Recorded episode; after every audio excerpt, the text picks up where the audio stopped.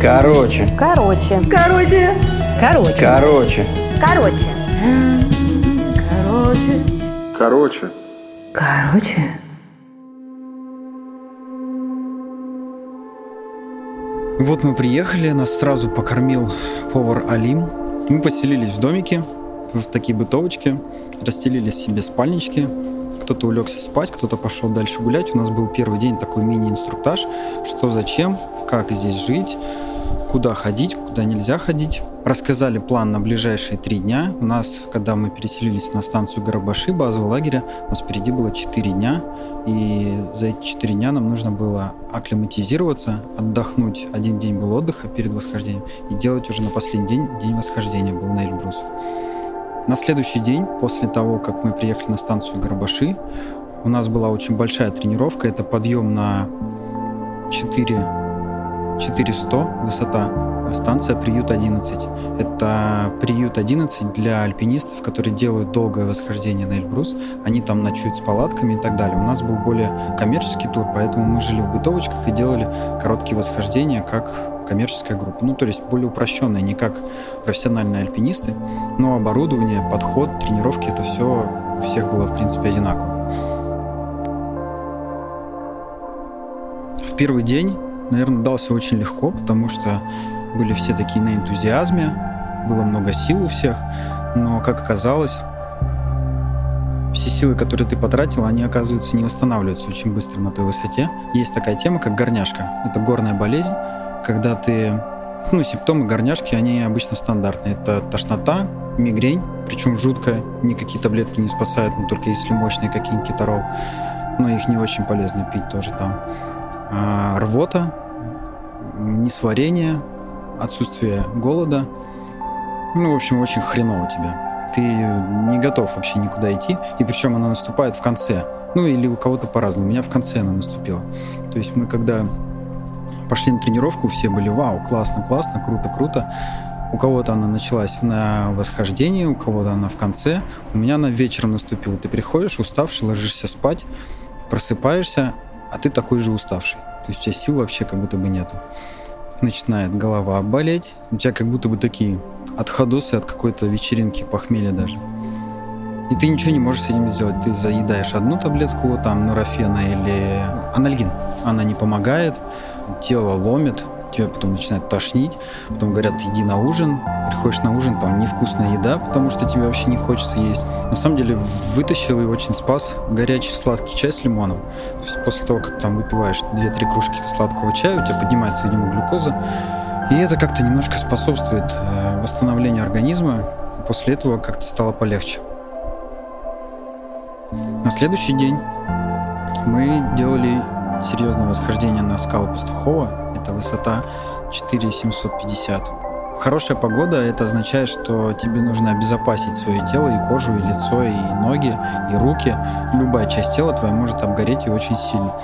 Когда ты переходишь границу 4000 метров, снег уже лежит везде, и он уже настолько белый и чистый, что солнце, которое светит в небе, оно очень сильно отражается от этого снега. Появляется эффект, так как от солярия. Сгорает все очень сильно и очень быстро. Я мазался очень жирным и полтинником, по-моему, кремом, чтобы ни в коем случае не сгореть, потому что, ну, не очень будет. И может и температура там подняться и так далее. Это все там очень чувствительно проходит на высоте. Второй день после того, как у меня наступила горняшка, на самом деле на второй день было легче.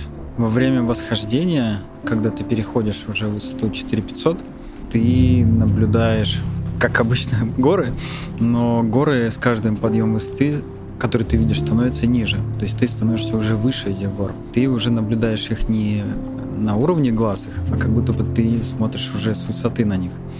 Облака, которые плавают между маленькими пиками гор, которые уже находятся ниже тебя, они как будто бы как молоко.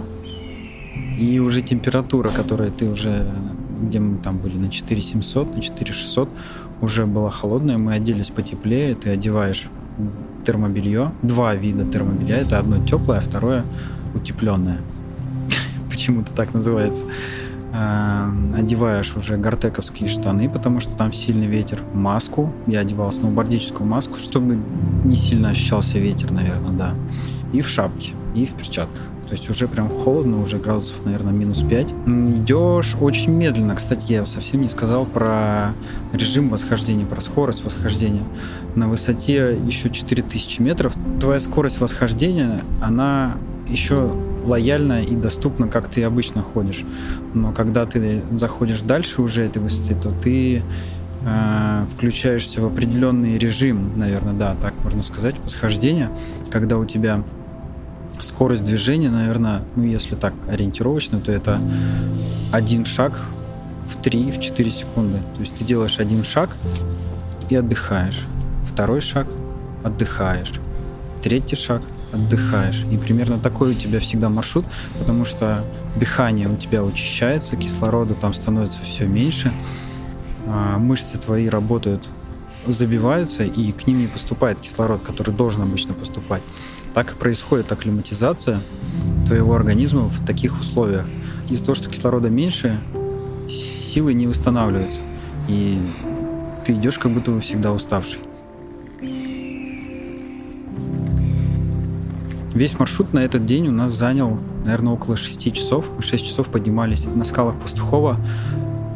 У некоторых ребят натирались мозоли, кто-то соскакивал с маршрута так интересно иногда наблюдать за организмом, когда ты поднимаешься, и он ну, всеми способами тебе говорит, что ну, можно же поехать на ратраке, можно же спуститься вниз и не идти дальше. Зачем ты себя мучаешь? Но, наверное, основная цель — это как раз-таки ну, развитие на тренированности — такая внутренняя идет проработка очень сильная, когда твой мозг говорит, что ты уже устал и можно спуститься вниз. Хотя на самом деле нифига ты не можешь спуститься вниз, потому что вниз еще там, два или три часа спускаться. И ты все равно идешь вперед, ты там думаешь о чем-то, ни с кем не разговариваешь, потому что дыхание у тебя прям вот такое. После восхождения скал Пастухова, на самом деле, мы пофоткались, я попробовал стать там перевернутую асану на голову, но нифига не смог, потому что ноги были в ботинках очень тяжелые. И мне сказали, что вообще, если я таким способом буду дальше продолжать двигаться, то у меня может инсульт схватить. Ну, потому что кровь очень бурно гуляет по организму, и на такой высоте, если ты еще переворачиваешь ее, ну, короче, не очень тебе будет хорошо.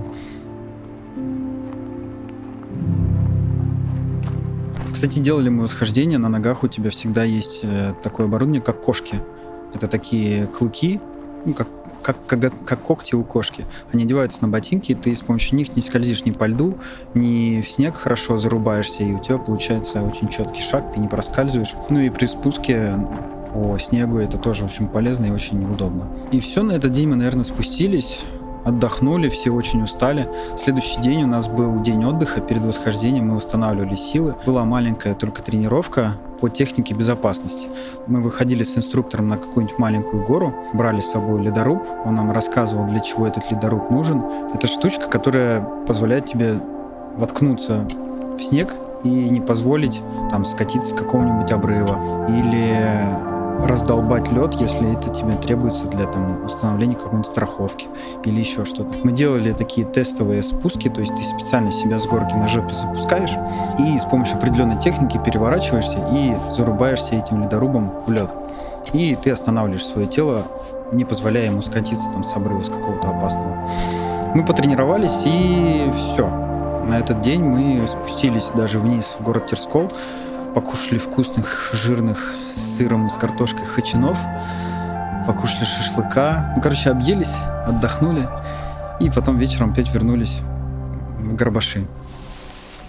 Есть несколько вариантов восхождения на Эльбрус, если так можно разделить. Более коммерческий способ восхождения и более профессиональный альпинистский. Отличие в том, что коммерческий подъем, он немного проще. Вся высота от 3800 до самого пика Эльбруса 5642. Это вот набор высоты около 2000 метров, там 1900 с копейками. Коммерческие группы поднимают на ратраке специально на высоту 5100 и оттуда идут восхождения уже в пешую. То есть это такой облегченный вариант. То есть всю жопную высоту, которая занимает у тебя очень много сил, поднимают тебя на ратраке. Ратрак там поднимается час, и потом еще там, часов 6 восхождения до пика. В принципе, ты можешь подняться легко на Эльбрус. Это коммерческий вариант. А более профессиональные, более такие ребята, которые замороченные, они ходят в пешую. Они уходят с 3800 и идут в пешую полностью весь маршрут пешком, без ратрака, без использования. Из всей нашей группы, которая была такая полупрофессиональная, у нас были ребята с опытом, с опытом подъема на разные горы. Большинство, конечно, было именно прям статичная коммерческая группа, которая была без профессиональной подготовки. Передо мной, наверное, был большой-большой выбор а, идти упрощенным вариантом, как все, как коммерческая группа, либо воспользоваться возможностью очень сильно проверить, наверное, себя, на свой организм, на такую серьезную нагрузку, потому что мои родители, ну, они всегда были связаны со спортом, и сейчас до сих пор. А на свою свадьбу на 25 лет они делали восхождение на Эльбрус, только по, не по этой стороне южной части, а по другой, с другой стороны делали восхождение также на Эльбрус. И они полностью поднимались весь маршрут от 3800 до пика Эльбруса, делали его пешком. Я сделал один звонок отцу и проговорил с ним возможные варианты. Я, наверное, не мог себе оставить варианта идти коммерческой группой.